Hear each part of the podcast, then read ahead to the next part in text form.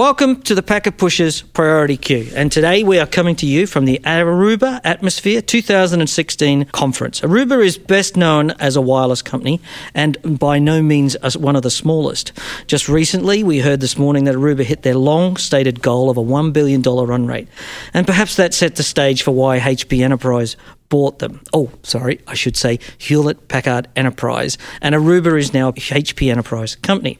So, in case you missed that, just make sure that everything I say today, when I say the word Aruba, you should actually think Aruba, a Hewlett Packard Enterprise company. Now, you may or may not know is that Aruba is actually the HP networking team. So, when Hewlett Packard Enterprise acquired the business, they took the networking products and gave them to the Aruba team to merge them into a unified strategy. Now, part of that is what we're going to be talking about today. That is, it's no longer enough for you to connect things to your wireless network. It's not enough to connect things to your LAN. You, it's no longer just about getting things connected. That was what we did for the last 20 years in networking, and it was actually quite difficult. Getting things plugged in, getting things connected, that was hard. We've got that sorted out now. What we need to be doing is going into the network and turning it into a services factory. That is, it produces services to support other parts of the business. And the goal here is to support business productivity. And what we're talking about today is the digital workplace and specifically how Aruba builds the foundation for the digital workplace. So joining us today is Oza Dondomoguglio. He's the product marketing lead from Aruba. Why don't you do that better justice than what I just said? Sure, sure. Yes, I will. Um, hello, folks. Uh, this is Ozer Dondurmacioglu. That's the proper Turkish way of saying the name. Glad to be here. Um, just a quick round of introductions for folks who haven't uh, found me on Twitter at Oz Wi-Fi, I've been part of the Aruba team since 2004. It's been a wild ride. Started my career uh, in the lab trying to figure out what Wi Fi is. I didn't know anything about it until I joined Aruba, although I was a computer networking engineer. I'm going to come back to that topic of how we were trained in the 90s as electrical engineers, computer networking engineers, and how we need to evolve. But uh, long story short, after spending a lot of time in the lab, found myself in front of customers trying to convince them to buy Wi-Fi. Yes, there was a point in time that people did not want to buy Wi-Fi. it, well, I was very insecure. That's right. It was uh, hard, but I mean, Wi-Fi. The early days of Wi-Fi was really we didn't have some of the tools and capabilities that we have today to make it easy to live Absolutely, with. and the standard was relatively mm. new, and it was not the greatest performing network. And mm. the the fact that you would connect a device and expect unpredictable rates was very uncommon among networking professionals. Like, what do you mean? So you want me to get away from my 100 meg wired connection that's always there, guaranteed? You want me to connect to something called 11AG that may or may not give me 20 megs? Mm nah, I'm not going to do that. Yeah, that was yeah. usually the response. and, and it was a little unpredictable too. Like the further away, you know, we didn't put enough access points down, and the antenna yeah. design wasn't optimal, and yeah. you know, there were so many things that in those early days that it was exactly. And then now we live in a day where I go into meetings and I do my usual product marketing spiel, and I just try to energize the room. I ask them a series of questions. One of them is usually around how many of you guys connected to a wired port during last week? No hands. I just never see any hands anymore. Like, just never see them. Yes. And Wi Fi, how many of you guys were on the Wi Fi network during the last hour? And everybody raises their hand. So mm. it changed, and that put us in a map where we stopped trying to convince people of selling Wi Fi, and then Wi Fi was demanded mm. like mm. oxygen. So that was an interesting transformation. Glad to be part of the ride. So um, it's exactly, you know, Wi Fi yeah. is now the wired what wired was. We could trust wireless you know th- th- that point and i think my point is is that we've gotten to this point where wireless is is done. In yep. the sense that the basics of wireless we can can connect reliably but that's not what we need going forward. In the same way that wired networking isn't enough anymore absolutely. we need to take that connectivity and turn it into a service. So the digital workplace is your new strategy for taking the wireless network and turning it into something that's much more than just on prem. Yep. It's also about getting off the off out of the office, mobile workforce, wherever they might be. It's also about working at hours that you want it to be. So absolutely. let's let's lay out a vision for that digital workplace. Yeah, absolutely. So I think the first thing that come to mind for us was there are always changes in the industry that impact networking industry's life, right? Mm. So we have voice over IP phone come in, and that drastically changes how we buy and purchase switching and how we look for budgeting. Then there's the idea of laptop extending the core to the Wi Fi. And then there's the idea of the iPad, and there's a bunch of apps running on it, and there's location based technologies. And all of this are not happening because IT networking teams ask for them. Mm. I mean, there's no IT networking team going around and saying, "Hey, build me an iPad so that I can go and, you know, create lots of problems for myself." Digital workplace does something like that. So when we looked at the analysis, there are a variety of numbers out there. One of them is from North America. And they basically said, you know, we studied the commercial real estate and interior design firms' proposals to vendors, mm. including people's like people like us who are redesigning a new office. Mm. And if they were to put Wi-Fi and mobility collaborative environments as a option, instead of having an option to build a cubicle farm with meeting rooms attached to it. Let's say you build 20 cubicle farms that deserves one meeting room and mm. three executive offices. That model never changed for a while. Now it's changing. So if you look at a company like Herman Miller mm. or um, Accenture, uh, Accenture, they, were on stage this morning talking about the fact that they don't give phones anymore. They don't have desk phones. Yeah, exactly. So, in the, if you look at somebody proposing, "Hey, Mister VP of Corporate Real Estate, here's a proposal for you. It supports collaborative work environments. And this proposal for your 10,000 square feet of space, actually, I can fit, you know, 500 more people. All of a sudden, your per square footage amount of dollars spent per employee reduces from something like $350 to $200. Because you get more density, more bodies in there in that collaborative workspace rather than exactly. everybody getting a cubicle or exactly. so yeah. everybody thinks that, hey, look at these cool offices. Wouldn't it be cool to work there? No, no, no. It's not driven by that. It's simply driven by VP of Corporate Real Estate saying, yes, I would love to get a 70% cut in my real estate costs. Mm-hmm. How am I going to do that? Well, people need to be connected and working so you need great Wi-Fi environment and great collaborative app support, etc. Running wires all over the right? place in this new environment. So either. yeah, what happens is the printout, the blueprint for the real estate, VP of corporate real estate delivers to the IT guys and say, "Can you please make this work?" Mm. Problem, right? It's mm. out of their control. Yeah, yeah. So and the those IT teams come to us and say, "Voice and video everywhere. I need location-based technologies to find things. Everybody's on mobile. I need high density of devices in these open areas." I need great Wi-Fi performance every nook and cranny of the corner. And if you have you seen if you have seen an open workplace environment, you have seen these like quiet booths. Yes, the the booth with the shield yeah. over the head and the yeah. And then people trying to take a conference call in the middle of a kitchen mm. with a coffee shop. Ne- we never had those requirements. Mm. The requirements started and ended with I need to wire up meeting rooms offices, and cubicles. Mm. Right. So those IT teams came to us and said, "Guys, we need a different approach. We can't we can't keep up. We don't know what to do. Mm. We don't know where to plug the cables in because there's no."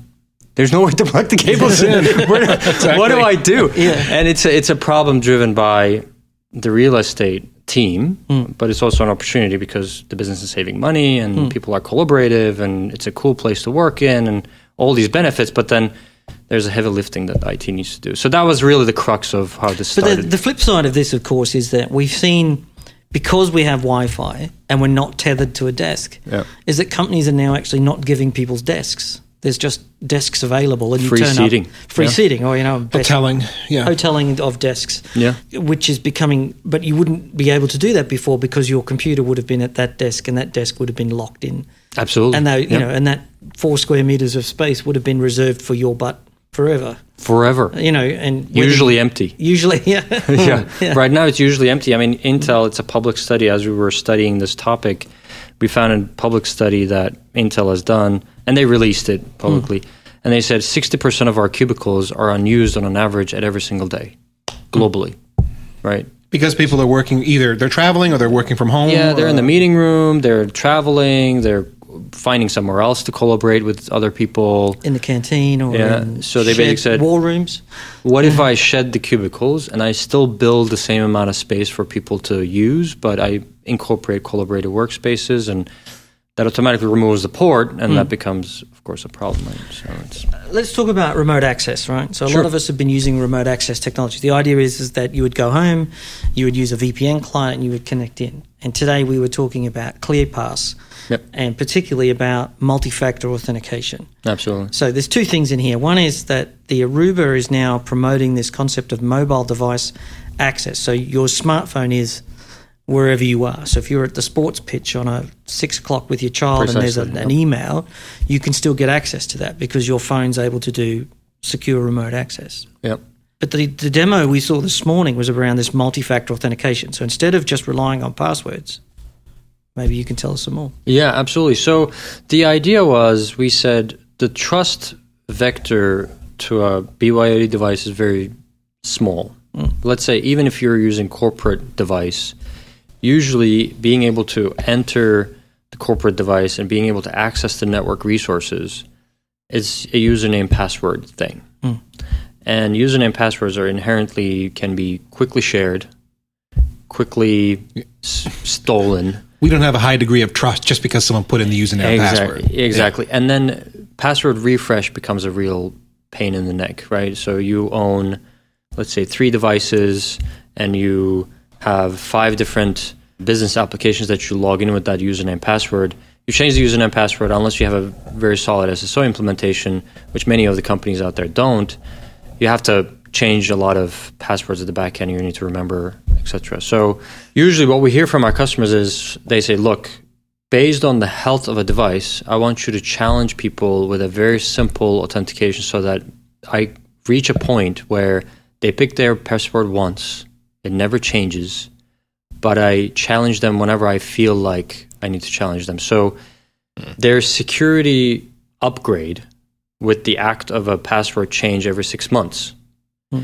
changes to adaptive. If Cam ended up traveling international at some point and coming back to work, uh, maybe I have a rule that says if after you know my employees visit the offices in remote locations, I would like to come back and I would like to have them another spot check. If Cam is using this device from a Starbucks location in Austin, ten- Austin, Texas, I might do it every two hours. interesting. That Mm. person is not in Austin, Texas. What's going on? So let me just do a fingerprint authentication that will be valid for a couple mm. hours or mm. 12 hours. Fingerprint auth is in, you got a Yeah. phone, it's got touch ID, you're going to pass that through the application, and that's going to be part of your authentication. Exactly. Oh, okay. Now we can increase the trust posture exactly. uh, from that uncomfortable and odd situation of being somewhere we've never seen them before. exactly. But So they logged in with the password earlier in the day, so you're fi- on that same device. So Yep. your actual, so it's context, contextually aware. absolutely contextually aware. And again, this is all ClearPass is the Aruba app that makes this happen. It's the thing that looks at the device and decides what that device is. Oh, Yeah. it's it's an iPhone. It's got these uh, characteristics. Absolutely. And uh, and then you know identifies Absolutely. a user that is using that device. Yeah, I mean, this also brings back back to you know, mentioned at the beginning. I usually go in and ask a crowd of people when I'm presenting. Um, one of those questions is, you know, I ask people, how many of you updated your OS or some app downloaded or on your mobile devices during last month? All the hands hands go up, and I say, how many of you guys got permission from IT before you did those? Yeah. No hands go up. Exactly. So I said that's kind of a cybersecurity nightmare right here, right? Well, it, by the old standards, that would have been a cybersecurity. Yeah. But you know, Exactly. In today, it's less of a problem because you know things are different. Yeah, so in that type of an environment, you can you can't basically say the health of a the security posture of a device is the same as before, because that was the assumption in the desktop PC days. It's not the same as before because during that time they might have upgraded to iOS nine dot whatever with mm. with some Some great, wonderful new bug that's been Yeah, introduced, or a exactly. security flaw, or, or yeah. they decided to download a Bluetooth sharing app to their Android phone and off you go. Well, it's, So- it's not just smartphones too. It's like you know, Windows 10 is moving to a what six weekly, four weekly update cycle, Mm-hmm. Yep. and they're killing patches on a. You can't wait. You know, for six weeks to go through a test cycle and load, you know, and then use IDS Absolutely, signatures. absolutely. That's actually a very good point. You know, it's not just smartphones. It's Windows 10. It's Apple Mac. Uh, If you're using Mac OS X, then Apple's pushing updates to Mac you can't prevent them Yeah. from happening. And you know, again, it comes back to the problem statement for the networking folks, right? That's our primary audience, right? Again, in this type of an environment, the multi-factor authentication, the security posture, the corporate policy around where people can go and how mm-hmm. much they can access data where and when, those decisions are not made by networking teams. Yeah. But networking teams are being asked to support it, right? So a cybersecurity team goes, I would like you to, I just Yeah. bought this MFA license from Yeah. Some company, multi-factor authentication. We have a three-year subscription. I would like to make sure that these devices, when they connect to wired Wi-Fi, MFA is integrated. Hmm. And networking guys go, what? Yeah. My my APs don't understand MFA. Um, What do you want me like? How does that work? Yeah, Yeah. how does that work? I just authenticate .1x. I'm on the network. That's that's all we have, right? So ClearPass sits in the middle and acts like the translator between. I have the security systems, PagerDuty, Palo Alto, uh, MobileIron, uh, MFA from people like Duo and Casada, and we translate what those policies are, that contextual policies, and we speak the networking language on the other end. We speak to Wi-Fi users. We speak to the Wi-Fi devices, the wired ports, so that we act like a translator. And the good news is, ClearPass platform, in order for you to take advantage of this translation, the power of this translation, you don't have to upgrade your networking to Aruba. You can start today. And mm-hmm. there's a main reason for that because we assume that if we were to go to a customer and networking team and say, guys, for your mobile users who may show up anywhere in the world, I would like you to upgrade every single piece of networking gear everywhere in the world, and then we can start supporting MFA. And they will go, wait a second, it only takes 12 hours for my CEO to go to the, another place around the, you know, Yeah. in China. You're telling me that only in 12 months I will be able to support him for MFA while he's traveling? Mm-hmm. We can't do that. So b- mm. people moving becomes an extra challenge. So we keep ClearPass as a multi-vendor platform. So the infrastructure is independent for this translation.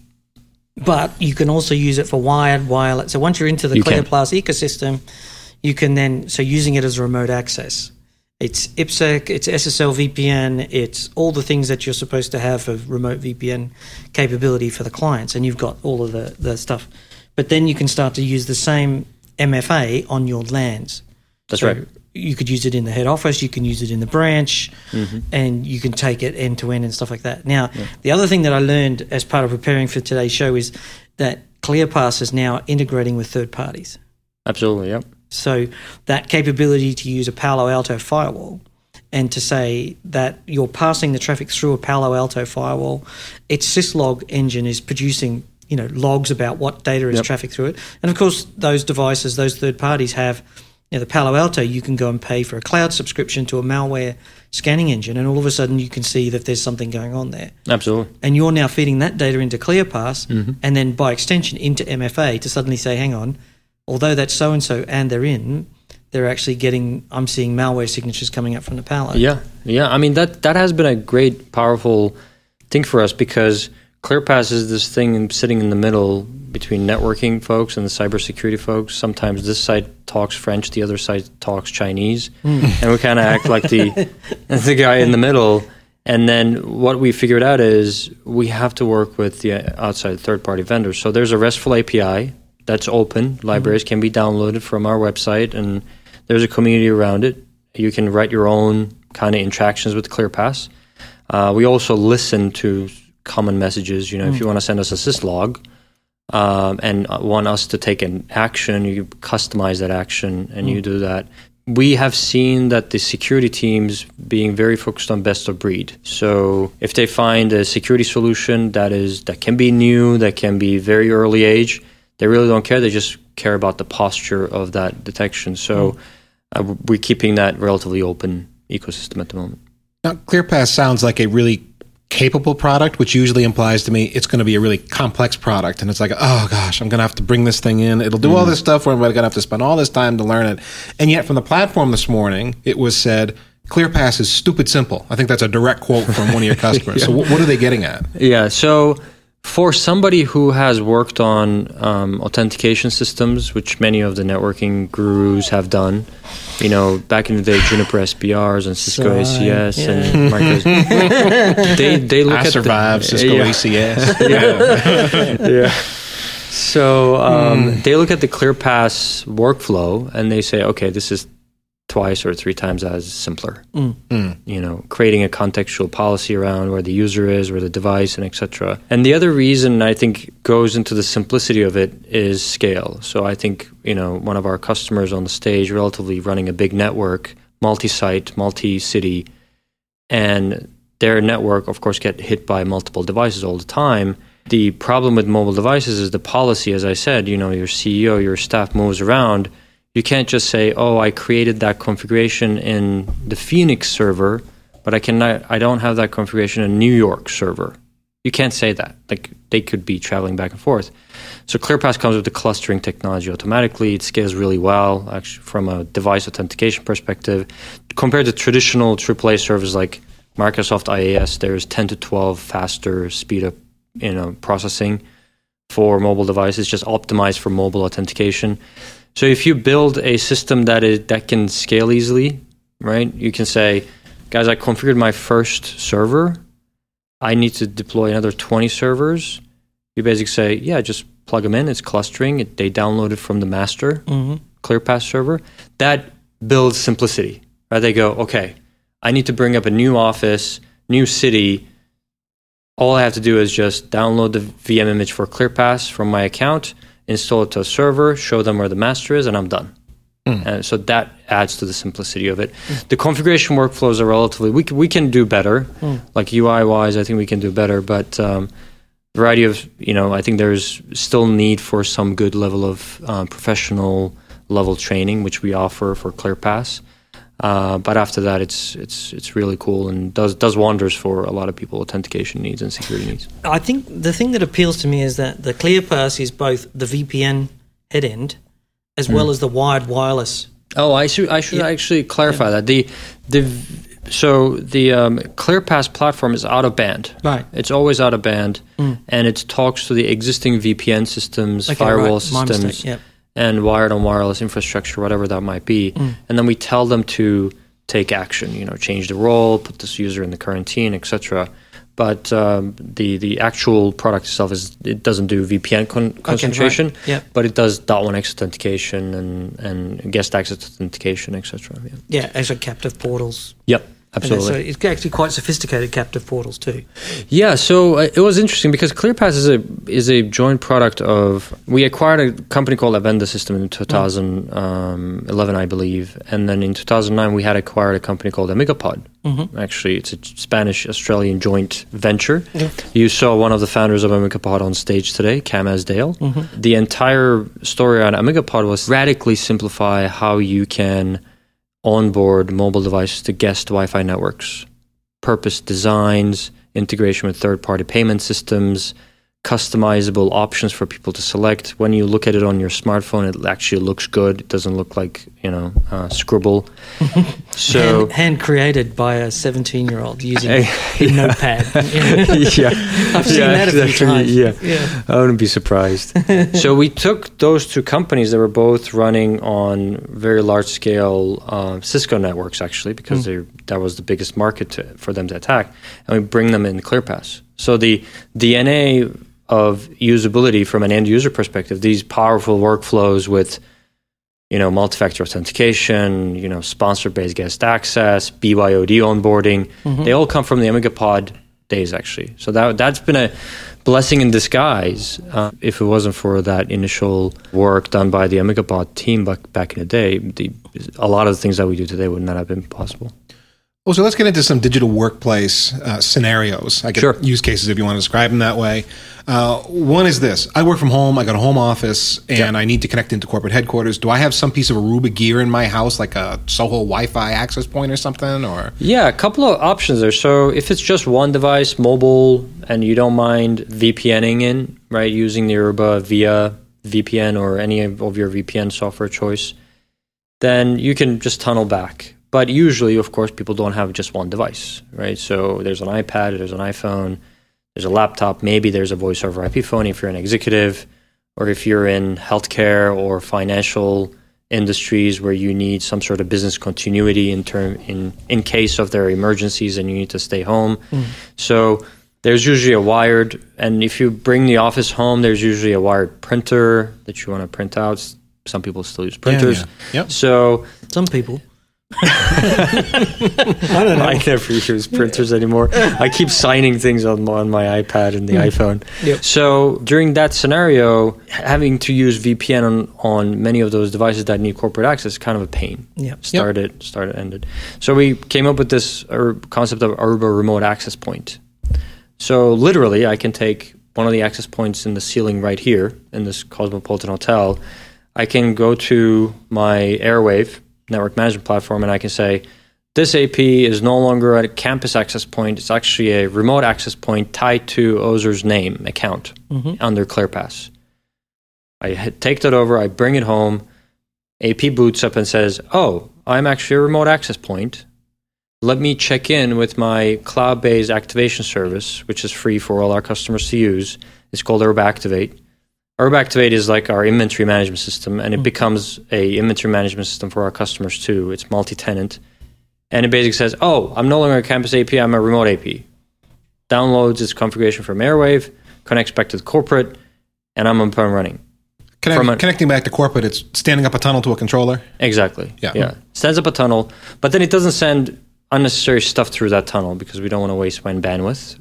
We only send corporate level traffic. And you split tunnel the rest. Everything else is headed out to the exactly. Yeah. Exactly. In that case, you have this extension of the corporate VLANs, literally your IP subnets, back to the house. The effect of voice over IP phone plugging in is like as if you plugged it in the office. Because usually what happens is you have to route. There's this local area network in your home, and there's WAN network, and then there's the corporate office network.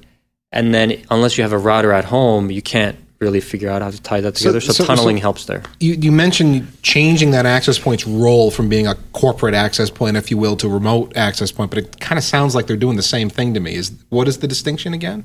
Yeah, their distinction is one of them needs to set up a VPN, IPsec VPN tunnel back to a DMZ where your controller can ah, sit. Okay, so, So you that you becomes you the- have a special controller you've you've put into the architecture. Yes. Okay, rather than Yes. punching it through a firewall. That's to what a- I was alluding to ah, before. is that feature? Yeah. Not Yes. when I was talking about VPNs. Yes. yeah. That actually tunnels back to a specific control in the DMZ, and that's where the kind of configuration gets updated for the remote AP. And the good news is, let's say that we like to collaborate, and Ethan and Greg are working for the same big corporation, and you're in with a remote AP, and you guys need to collaborate. Greg, you know, um, Ethan shows up in your house. And then he already has access before you know it because it's the same exact SSID that you have at home. You just associate up to the remote You AP, off you go. Exactly. Yeah. And So Now you've got you've enabled a roaming workforce at this point. exactly. So you know, so if Yes. you're if you've got an office in St. Louis and you suddenly rock up to the office in New York, the the ClearPass then decides whether you're allowed to be in New York. Obviously, Ab- There's some absolutely. stuff that, you know, there's, Absolutely, a, there's some, yes. you can still check that stuff out, but theoretically, I could connect to the office in New York, just as Absolutely. if I'm in, and away I'll go. So actually, that's the, so. Where do I enforce policy here? So do all of my access Ah, points tunnel good back to point. a controller? Good point. So the access point software and the controller software go hand in hand. They share a lot of the functions. So when an access point becomes a remote AP, it actually starts acting like a controller a little bit in terms of enforcing policies. So the if there's a policy that says, you know, Greg cannot watch YouTube videos between 9 a.m. and 12 p.m. wherever he is in the world, it still gets enforced on the AP Mm.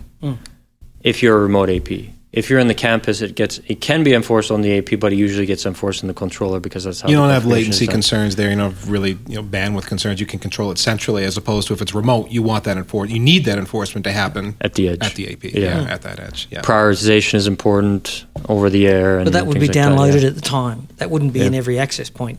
It that will would be, be- downloaded at the time. And the good when news I is, authenticate, the controller would say, "Oh, that policy needs to be pushed." yeah, the firewall policies essentially gets pushed automatically as soon as you show up. You shut down your laptop Mm. and you move out, and that policy moves away. You unplug that AP. There's no configuration left on that access point. It's all in real time.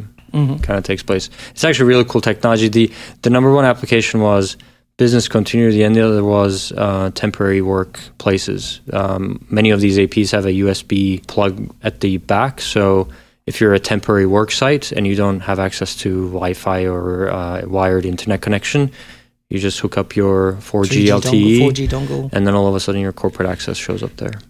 So, so here's another scenario. So that we just talked about like a home home office scenario, Sure. something like that. That's got this remote access point potentially as one of your options. What about uh, when I'm on the road? I've got a laptop and I've got a phone. I'm working from a Starbucks, uh, and you know, we talked about authenticating that way from a phone, Sure. and uh, maybe doing some fancy authentication if for you know the the, the device ID and location kind of. Oh, I want to do extra. Let me add a fingerprint. So, do I have to authenticate all over again from my laptop, or is there some way my phone authentication helps me get access from my other devices? Yeah, so right now it actually doesn't. We actually started thinking about how, if you're in a public hotspot, you're not part of a remote AP or branch office or corporate office. What if one of my devices is already logged in back to the network using VPN? How can they share? So right now, we were actually interesting enough. We were just talking about this yesterday. It would be really cool to, you know, how the Apple devices share content. Uh, I, don't, I forgot the name of the feature. AirDrop and Yeah, exactly. ways, yeah. Automatically, your device has become authenticated, but we haven't done anything in that space. I think you need to touch the device, but as soon as you enter the corporate environment, Hmm. then that's where we start taking taking over from the. Well, Apple's taking that to extremes because Apple's got a certificate in every device. yeah, and then you sign up to iCloud, and then the crypto certificates gets cross-signed, Yeah. and so when you're you know, et cetera, et cetera, et cetera. Yeah, Yeah, yeah, so yeah. you can say people in my country, they've taken the software integration to an extreme, right? so um, I mean, to be honest with you, the, in terms of the digital workplace evolution, I feel like the experiences where we have at home Mm. are slowly translating into workplace. And here's what I mean by that. You know, the the adoption of the workplace is one thing. I think it's driven by real estate. The adoption of these security policies is driven by cybersecurity teams. Adoption of teleworker initiatives for remote home office are driven by business continuity teams, emergency response teams, etc. Being able to connect everybody so that they can keep the business moving. Right, traders trading and doctors providing care. But there's the user perspective too. And I think we talked about this today in the keynote briefly, where the user expectation is it's always there. You know, I need to remove the friction from user experience. So a lot of the things that we do with ClearPass, with Airwave for predictive troubleshooting, they're very insight focused, right? I, I gather lots of data, I compute some context, I push it to the network and make the network smarter. That's awesome. Mm. But then if you do that without caring about what the users are seeing, if if it takes 10 steps for users to go through authenticating to the network or 10 steps for them to figure out how to use Skype for Business or FaceTime and if the user experience is not there, then many of these technologies actually fail. Mm. And we had been around here for a long time where we satisfied all the possible technology requirements and we failed to implement projects in the past simply because both IT teams, the customer teams, and us realized that okay, the users are not ready. Yeah. One example of that is voice over IP phones. Right, voice over IP phones are very easy to use. There are buttons on them. You press them, and you pick up the phone. People, well, the, the easy features are easy to use. yes, the easy features are easy. Yeah, exactly. exactly. But How many you- people can do a conference call on an IP phone? yeah, You know, hash four nine hash. You know, You get a hammer out, you hit it a couple times. Yeah. so you know if you it's once you get used to that aspect all of a sudden that voice over ip phone goes and you put an app on somebody's phone and you go okay use that application. So if people are used to using skype or facetime outside of their work they would like the same level of stability usability that they have from a whatsapp phone mm-hmm. calling app from a let's say a Sys skype for business app. Yeah. if there's a disconnect, the project fails. Mm. And you go, okay, well, I already unplugged the phones. What am I going to do? Yeah. So we actually went through this process. We had to roll out two months worth of uh, Skype for Business end user training sessions, like literally teaching people how to use the app. Yeah. Because they, the workflow for work was relatively different from the workflow for the social app. and then we had to grab that bell. But now, uh, looking at the current version of Skype for Business app is actually tremendously much better looking Mm. compared to three, or four years ago. It works. It's reliable. It has a very Oh, social yeah, look three and or four feel years to ago, it. Microsoft Lync was it was dreadful. it was kind of hard to navigate as well. yeah, You it was un, it was un, un, un, yeah, it wasn't intuitive, and it would Yeah, crash. so- and, yeah, the user experience, just the, you know, the fingerprinting, Mm. authenticating to the network through a fingerprint, like the experience that we showed, it was possible. I, you know, it was possible a long time ago. It just never was possible on a form factor like this. Mm. You have to get the widget and hook it up to your laptop, and the laptop does a magical call to some server, and then you press the button. and you had to load it with a crypto key. Which user is going to do that? Nobody's Right. going to do that. So, but if you can make it a simple workflow on a smartphone, oh yeah, people won't mind. You know, it That's- keeps them I think secure. that's the thing about multi-factor authentication. Just to jump back to where we were a while ago, is things are different now. Everybody's got a smartphone, and you can use a smartphone instead of a token. Yep. You know, and then all of a sudden that you've got an app on a smartphone. Well, and if the smartphone is a certain model, then it's actually got security built into it. Mm-hmm. Except when the FBI wants to undo that, you know. but you know, whatever. Uh, I think that you know we are looking now at some just some totally different ways, and this idea of remote working is actually possible for the first time, Mm-hmm. or this contextual working. You can work anywhere at any time. Yep. Whereas before you had to go into the office once a month to get your Windows updates or your virus Yeah. scanning or your, Yeah. you know, the. Uh, you And I usually call. I started calling some of the as part of this effort. I started calling our efforts as Aruba to what's our goal. You know, some a goal that I can explain to anybody who would understand. I said, look, if there's a friction between the IT teams, especially IT networking teams, and the rest of the business units, real estate people, collaboration, security, remote access folks, if there's a friction, I'm going to build you a technology that removes that friction for your users. Right? Good So- segue to Airwave. When you connect to the Wi-Fi, if you suddenly can't do a DNS lookup, it's the Wi-Fi that's at fault. Right. So you, you talked about in the demo this morning Yeah. about building an analytics platform and then using the access point to capture the packet flows that go through the access point, and then if it's a DNS fault, flagging that to the networking team Yeah. so they don't blame the Wi-Fi. That's an exactly an example of that, isn't it? Yes, yes, exactly. Right. So the usually the call comes in Wi-Fi slow, uh, Wi-Fi did not work. When was that? Oh, two days ago. Okay, that kind of, and then you go back to Airwave and you will do a slew of tests. We store lots of data. That's great. We try to package it up as pretty as possible in reports. That's awesome. But that's after the fact. Yes. That's after the fact. That all the, you The know, damage started- has been done in the customer's damage has been done. Yeah, you know, the user uh, says it Kirti Wi-Fi will- didn't work. Yeah. Kirti will probably tell you similar stories, but we usually used to get these calls from customers, lots of network issues. Sometimes it was the Wi Fi end user device. Hmm. Sometimes it was the RADIUS server going slow because all of a sudden it's after Christmas. There's twice as many mobile devices connected to the network, Hmm. but the RADIUS server was designed for the era where there was only 50 desktop PCs in the world. And it was like, okay, you have 1,000 mobile devices connected to the network every two seconds versus, you know, 50 desktop PCs connected to the network every minute. Or it's of the course, ISP your RADIUS server is going to be slow. Or it's the Right? internet connection's not big enough. Yes. Or it could be the web server they're connecting to. You know, Exactly. they could be accessing. It's not the Wi-Fi network necessarily. That Yeah. last mile that's Yeah. necessarily slow. Exactly. It I could, mean- you know, could also be the WLAN controllers overloaded, or any one of a number of things. But you don't know. Yeah. Which one it can be. We go to enterprise environments and we say, guys, how about I give you a report every Monday morning? You're a distrib- let's say a distributed organization, 50 different sites, offices, people coming in and out, a couple of centralized teams around the world. What if I give you one platform, guys, that you can run every morning at 5 a.m.? It runs and tests your page loads for a specific website on all those locations. DNS servers, RADIUS servers, DHCP servers, and gives you one simple report of all the failed. You're testing mm-hmm. CNN. How long does it take to load CNN.com from 50 different sites? What if I give rank and stank all sites who can load CNN.com faster to slower? Hmm. And people go, wait a second.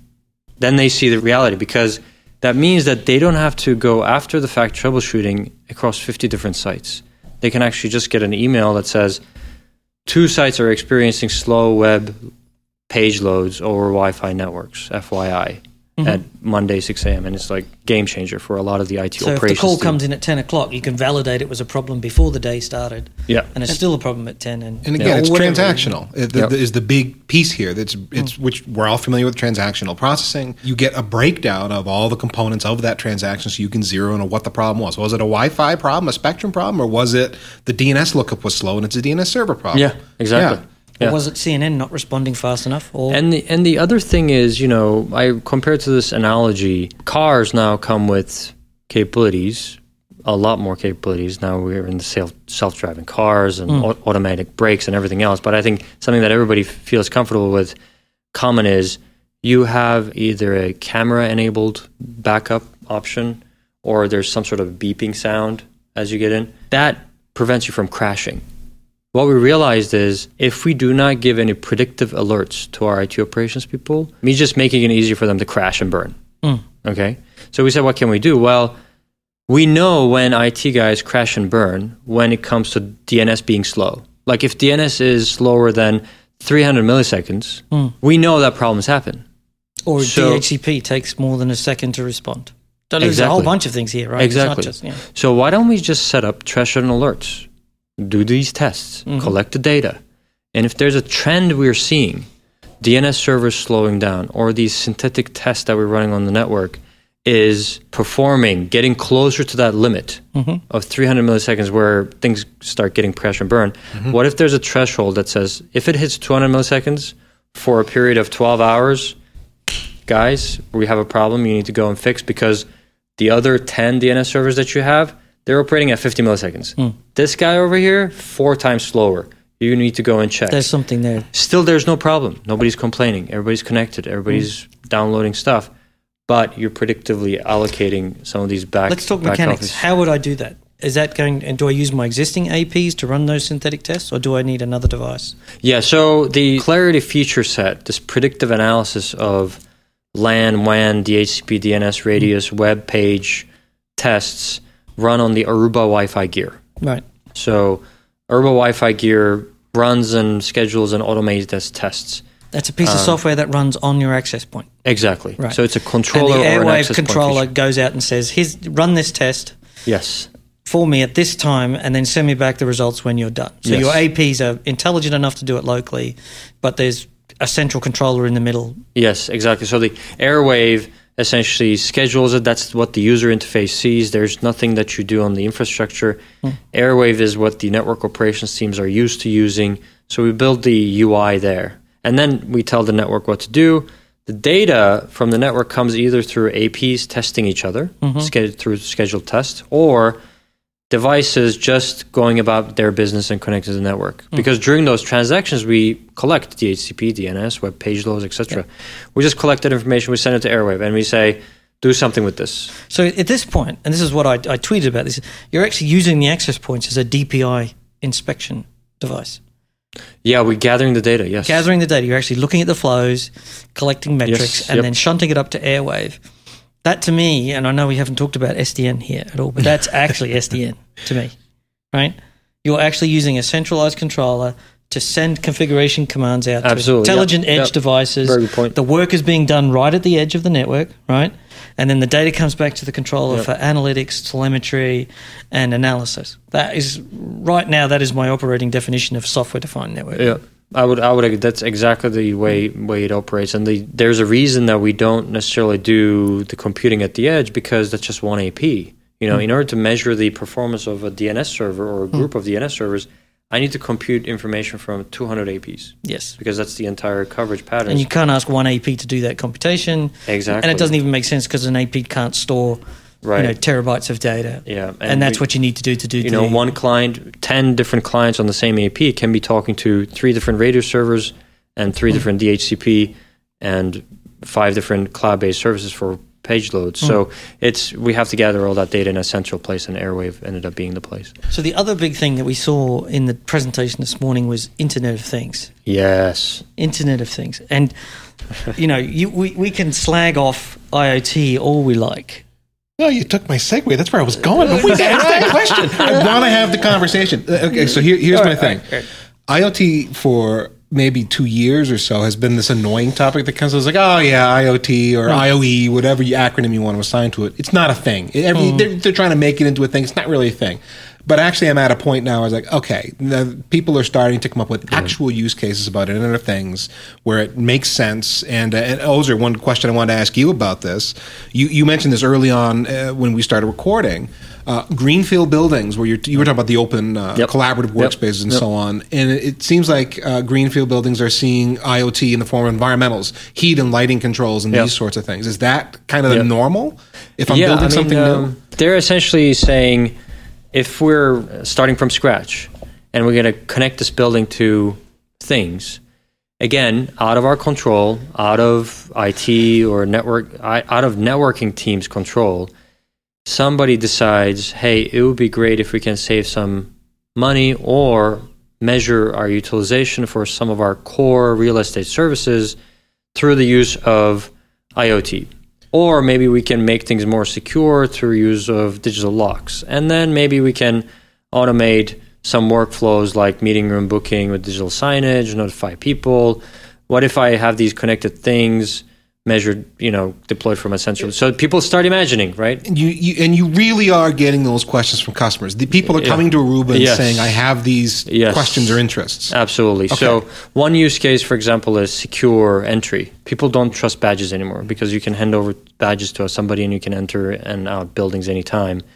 So that doesn't work. What do you do? Well, this stores a lot of information.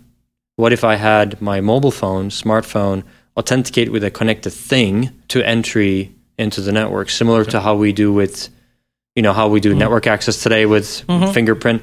What if I can fingerprint access to my hotel room or my hospital room or my office room? That shows that hey, somebody was there and it was me. No alarms, etc. Similar experience that we see today in smart homes. I can lock my door as I'm driving away from my home in case I forgot. Before I get there, I see that somebody is in my home, the sensor comes on. I can start a video camera recording mm-hmm. and send it to the police officers. You can still do stuff like that in smart homes. So people use that stuff in the smart homes. The executive, the real estate executive, the IT executive who use that technology at- their homes, they bring it to work and say, I want that implemented at home.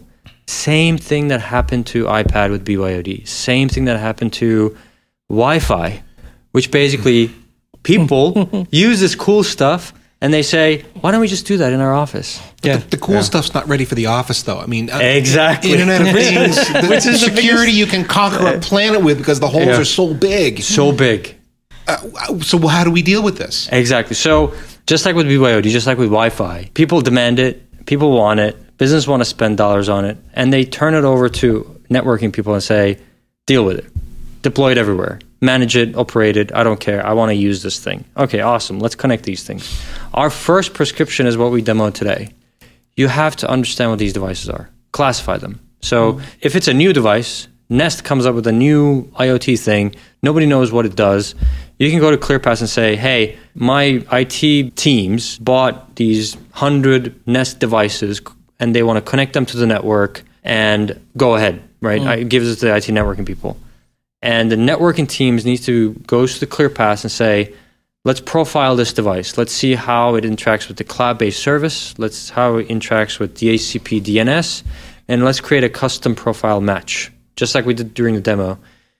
And we create that after the devices are plugged in. We detect that there's an unknown device on the wired ports, secured wired ports, and then you can classify them to something uh, that they're supposed to be. Right? You call them Nest. Hmm. They're for thermostats. They're allowed to only access these web services and nothing else. The first time it's unknown, and now you've profiled it. The second and the third and the fifth one Yeah. you plug in. Hmm. Now they're known. Now they're and known. You've got a profile that you've created that you apply to these things Yes. that can do whatever they can do. Exactly. So the question is these devices are relatively dumb. They run commercial grade software, they run on cheap hardware. Do not, they do not have any type of encryption key or certificates on them or anything, mm-hmm. right? They're perfectly breakable and they're being broken. You must have Yep. seen the news. They're But being if broken you've got a security times. policy on the Ethernet port that it connects to on a switch Exactly. that says the Nest can only talk to the Nest web server, yeah. well, then you can't you know, Greg sitting in the corner over there is doing an endpoint, endpoint, you know, Yeah. doing a scan of the entire network looking That's- for some. that's you know, You exactly can't right. access the I completely see the unsecured API that's sitting on the thing and Yes. cause it to do something uh, Exactly. that you wish it could do. Well, you know, So- and it wouldn't just necessarily be wired. The same applies to the wireless LAN infrastructure. Yeah. You know, and the rest of that will iterate out over Yeah. time. You know, I mean, just like you cannot prevent from rain pouring down, Hmm. you cannot avoid IoT at this point. You just have to build a solid home it's that years rain before IoT is going to Exactly. reach a level of. So, So, so, so in effect, the answer is you treat it like you treat any other endpoint that shows up on the device. You identify it, you figure out what the thing is, you assign a profile to it, off you go. And you do that whether it's a user with something that you do know and, and tr- trust in whatever Yeah. uh, amount you do, or you just happen to trust this device a whole lot less. Exactly. Now the question is, what if I were to give you one platform, not two, one ClearPass, that does that policy for unknown devices on Wi-Fi, which many of the IoT devices sometimes they're on Wi-Fi too, and on wired, and it's one team, one operating system, one management platform that says. I have my IoT policies, BYD policies, corporate policies, RADIUS server, guest access policies in one hmm. setup and that makes network teams and the security team's job super super easy So now I want to jump topics here. Wired. So I had a presentation yesterday about the 3810S switch. yes right? Which is now called Aruba OS. Mm-hmm. And that's part of the HPE integration. And that is Yes. that the ProCurve switches, which used to run what we call ProVision, we know those. A lot of those have been putting those switches into our campus LANs for quite a long time because they're exactly perfect for that use case. But that product is now your switch, like Yes. the Aruba switch. That's yes it. Yes so the idea here was we had to make a choice for the benefit of our customer hmm. right so I, I, I mean, I can tell you now that it's not easy to take two product lines and say, guys, we need to move past one of these product lines and move to something new. Hmm. But that was the right thing to do. It's a tough decision, but we said, let's cut the cord on one of the product lines and move the relevant features that are useful and integrated with the newer software. The good news was 3810 platforms and its family of product lines, Aruba switching product lines they were programmable out of the box. Hmm. They were already designed to support things like SDN, hmm. which means that their CPU, memory, fast path programmability features were already there. We had those functions for our existing switches, interaction with ClearPass, hmm. interaction with Airwave, interaction with Activate for zero touch provisioning, secured wired ports, role based access control. We already had those features. The porting of those features to the new platforms was not that hard. And the good news was HPE customer install base was far greater Yeah. compared to Aruba's install base. So we couldn't have made the other, you know, we couldn't have done the other So side of the customers out there anyway. who've got ProCurve, Provision can now there's a there's a potential upgrade path. I'm going to say potential because there's Yeah. obviously limitations here, but they can get these Aruba OS features in their existing hardware. Yeah, 2920, 2530, 3810, and 5400R switches. Hmm. If you have them in your network today, you just download the new operating system, Aruba OS, and that's it. Yeah. And you just move on. And there's a lot of those out there. There's a lot of those out A there. lot. and they love Yeah. it. Yes. They love it, right? It's like, okay, so you're telling me that I don't have to swap my hardware. I can just install a new software, get all these new features, mm-hmm. integrate with the rest of the infrastructure, and they're they're thrilled. You can start to run Yeah. ClearPass and do all the things that we talked Yeah. about, and Yeah, you've so got very this excited about IoT that. stuff. Yeah. So so, the you know- unification actually, and I think the reason that we were able to do this in nine months was because we focused on innovating with tools like Airwave and ClearPass rather than embedding those profiling features, security features, context based policy features, clarity analysis features into the hardware. We ex- abstracted that. We put it in those existing software platforms, which are already multi vendor. Wow. So the hardware platforms just basically do what they're supposed to do, connect, and then the rest of protecting and managing happens happens outside. Well, it also helps that the ProCurve team's very uh, a close to where you are. They're in America. Yes. And that they've also got like 20 years of developing that product behind Yeah. it, right? Yeah, yeah, yeah. So it's not like it's we assembled a team and in nine months made a brand new product Yeah. and we shoved it out the door. We sprinkled holy water on it and we'll get fixing those problems just as soon Yeah. as we've got it. yeah. yeah, don't buy it now and we'll fix it in the next two or three years. Yeah, it'll work good soon. Yeah, yeah, yeah. Yeah, real good now. That's So. I just wanted to point that, you know, I thought that was a good. Um, I was pleased to hear that the ProCurve stuff is, you know, the, the way forward. But I hadn't thought about the aspect of if I've got that technology, it's now ready for this Yes, this, absolutely. this integration, which is Absolutely. I, I imagine that you've got salespeople out there knocking on doors. It is. It makes the conversation very easy if you just make a hard choice within the company and say, "This is mm. the go forward platform, and mm. let's move on." Mm. We just have seen, you know, vendors out there who haven't been able to make that choice, and I think it's paying it's, to their it's very confusing to have dozens of product lines actively sold. It's one thing to say, you know, this is, you know, we're still supporting it, we still have it, we're going to support our existing customers, but, you know, this is our go forward strategy Yep. here. And Yep. it's another one to say, yes, we've got all these coffins here. Yes, we, we still sell them, you know. and uh, you gotta change the like you gotta just like a retailer you gotta dress up the window nicely and easy to understand and people can so that people can would want to have a conversation with you so Okay, so I think we're just about reaching the end point. We've been talking sort of for about an hour now. What's next for Aruba? Where are you going to go from here? We've talked a lot about what we can do today, where you've come from, some of the tough decisions you've made.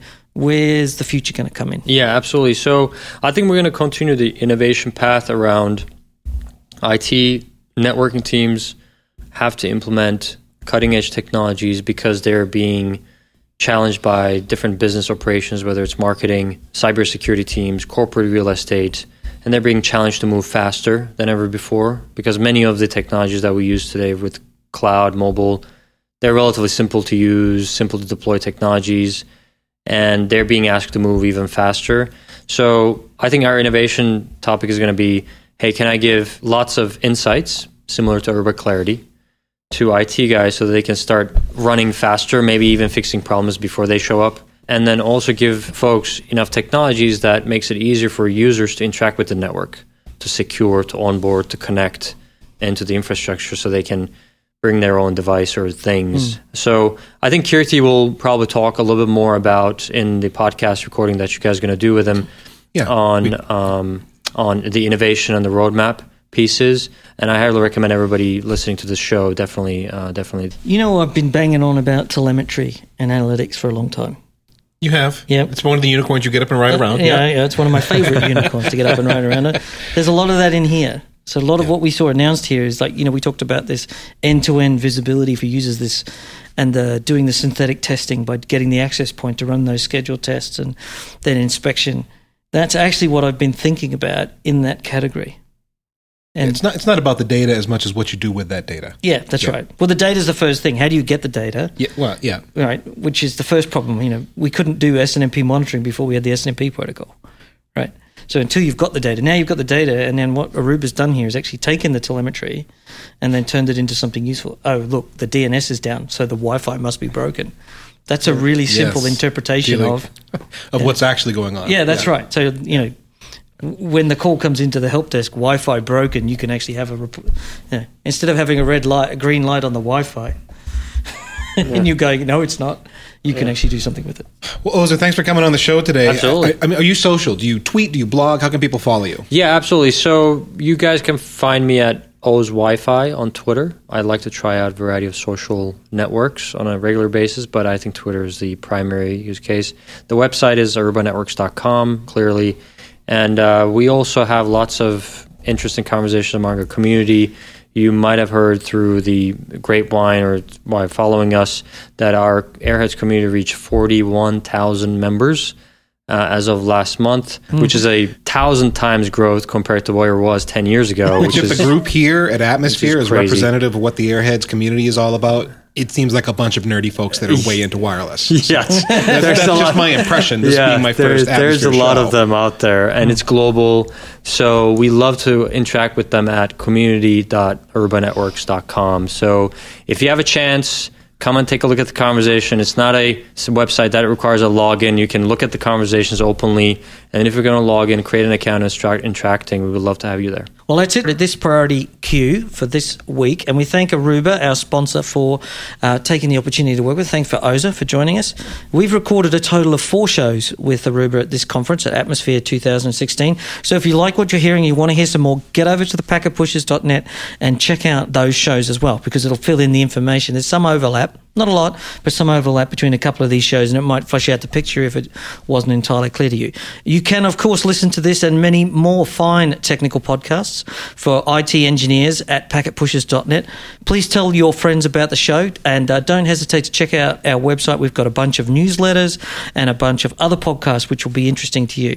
And last but not least, remember that too much networking would never be enough.